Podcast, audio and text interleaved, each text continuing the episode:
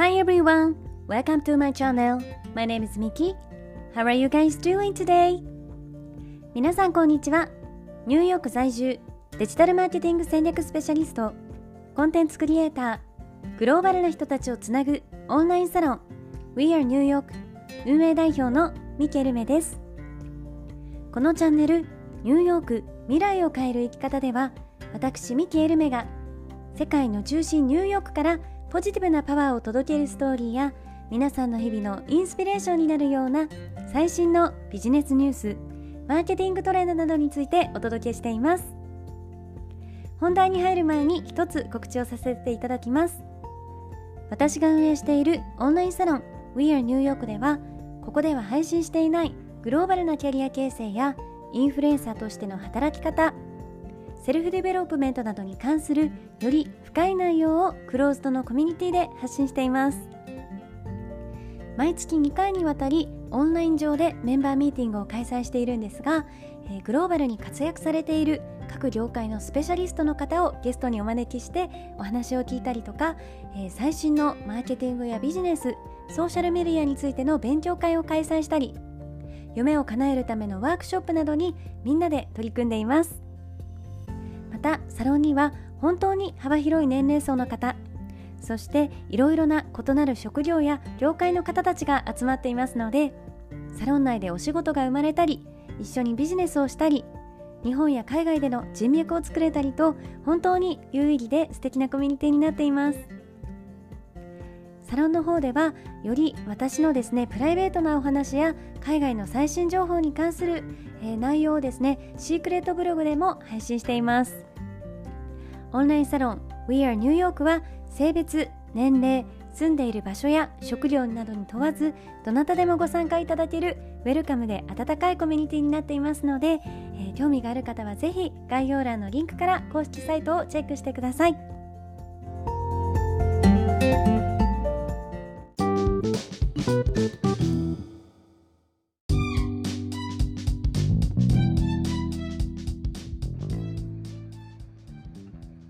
皆さんおはようございます。えー、いかがお過ごしでしょうか、えー、私はですね昨日とっても久しぶりにニューヨークの中心地であるタイムズスクエアでブロードウェイのミュージカルを鑑賞してきました。本当にそれがあのすごく良かったので今日はですねそれについて少し皆さんとシェアをしたいと思います。えー、今回はですね本当に光栄なことにインフルエンサーとして、えー、ブロードウェイにご招待いただいたんですが私が見たのは Dear Evan Hansen というミュージカルですえ映画化もされていて日本でもですね去年の2021年の11月に「えー、ディア・エヴァン・ハンセン」エヴァン・ハンセンというあの日本語のタイトルで、えー、上映されていたようなのでもしかしたらリスナーさんの中にも、えー、聞いたことがあるとか映画を見たよっていう方もいるかもしれません。えー、このディア・エヴァン・ハンセンが、えー、他の作品と違うと言われているのはなんとですねブロードウェイのミュージカルで初めてソーシャルメディアを題材に扱ったあのストーリーになっているんですね。で2016年に、えー、初めて公演されたんですけれど、あの本当にその上映されるとともに全米で社会現象を起こすぐらいあのすごい大人気になってですねそして翌年の2017年にはミュージカル業界で最も権威のあるトニー賞っていう賞があるんですけれどそのトニー賞でなんとですねベストミュージカルアワードを含めた6部門の賞を受賞していて、えー、そこからさらにですねもうチケットは毎日、えー、完売するっていうような大人気作品になりました。えー、そしてこの作品の中で出てくる「一人じゃない」っていうメッセージが込められたですね「You Will Be Found」という曲があるんですけれどその曲っていうのもあの人気映画の「ララランド」とか「グレイティスト・ショーマン」を手掛けた、えー、名コンビと言われているですねソングライターの2人が手掛けているものになります。でどんなストーリーかというとあのここではちょっとネタバレになってしまうといけないので簡単な内容だけお伝えするんですけれど、えー、主人公はですね高校生のエヴァンっていう男の子なんですね。でエヴァンは学校に友達がいなくてすごい孤独とこう戦っていてですね家族にも自分の心っていうのを打ち明けられずにいる少年なんですが、えー、親の勧めでこうセラピーに通っています。である日ですねセラピストに言われてこう自分宛に Dear エヴァン・ハンセンっていうこう自分宛てに手紙を書いてみなさいっていうのを言われて、えー、そこからですね自分宛てのこう心の声が反映された手紙っていうのを書くんですね。でそれをあの書いていたんですけれどそれがですね同級生のあのコナーっていう男の子に、えー、見つかってそれをこう持ち去られてしまうんです。であの誰にも見られたくない手紙だったので、まあ、あの同級生から取り返せなかった自分にもすごくショックを受けるんですけれどその数日後にですねその手紙を取り上げたコナーの両親からエヴァンが呼び出されて、えー、実はコナーが自ら命を絶ったっていう事実を知らされることになります。で自分の実の息子が、えー、亡くなった悲しみにですねくれるコナーの両親なんですけれどそのコナーが最後に持っていた手紙っていうのがその「Dear エヴァン・ハンセン」って言ってエヴァンからこう取り上げた手紙だったんですね。でそれを見てこう両親っていうのは自分の息子があのそのエヴァンに宛てた手紙だっていうふうに勘違いをしてですねエヴァンと、えー、自分の息子コナーが親友だったんだっていうのを思い込んでしまいます。でそれをこう聞かれたエヴァンはですねあの、まあ、その両親がすごく息子さんがいなくなったことで悲しんでるのを見てですね思わずこう話を合わせてしまうんですね。あ僕たち親友でしたっていうふうに本当はあの全然話したこともない2人だったんですがそこでこう話を合わせてしまいます。で最初は本当にですねそのコナーのご両親をこれ以上、えー、悲しませたくないっていう気持ちがゆえに、えー、ついた優しい嘘だったんですけれど、えー、エヴァンがこう作り上げて話した嘘のコナーとの思い出話っていうのはですね学校にも広まっていってそしてこう学校のみんなからも2人は親友だったんだっていうようにこう思われてしまってでやがてエヴァンはですねコナーの親友として学校でこうスピーチをすることになります。で思いがけずですねそのスピーチっていうのがソーシャルメディアでこう拡散されていってですねあのエヴァンっていうのは人気者になるんですね。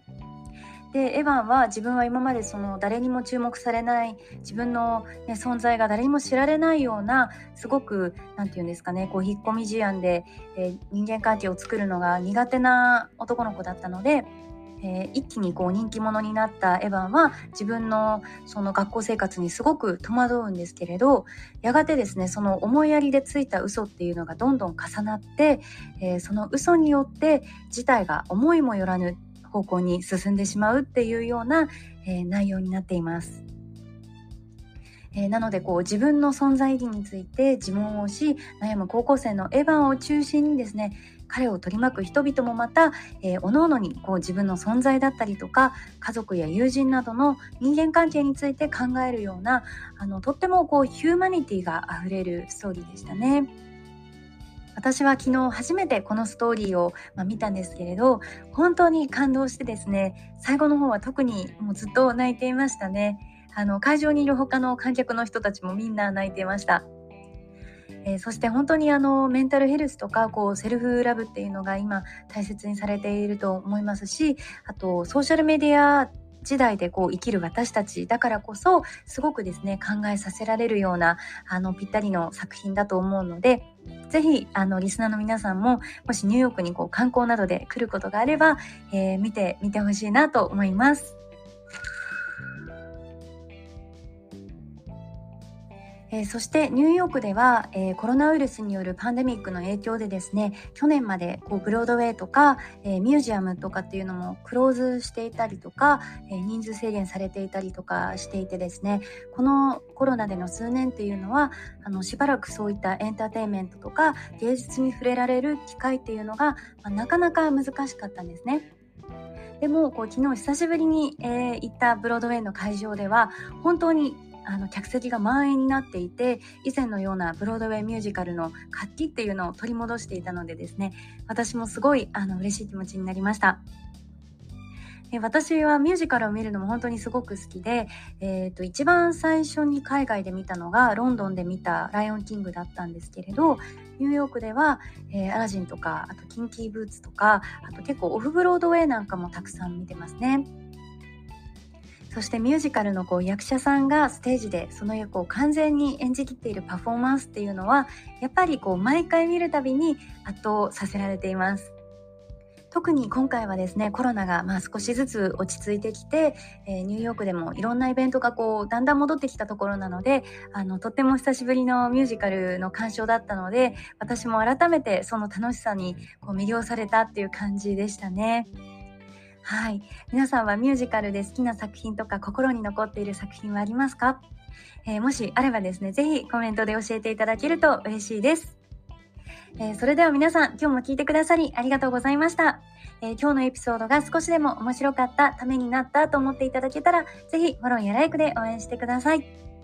えー、そして、えー、今日は金曜日の朝だと思うので、あと一日頑張ってですね、ぜひ週末も、えー、楽しんでリラックスした週末をお過ごしください。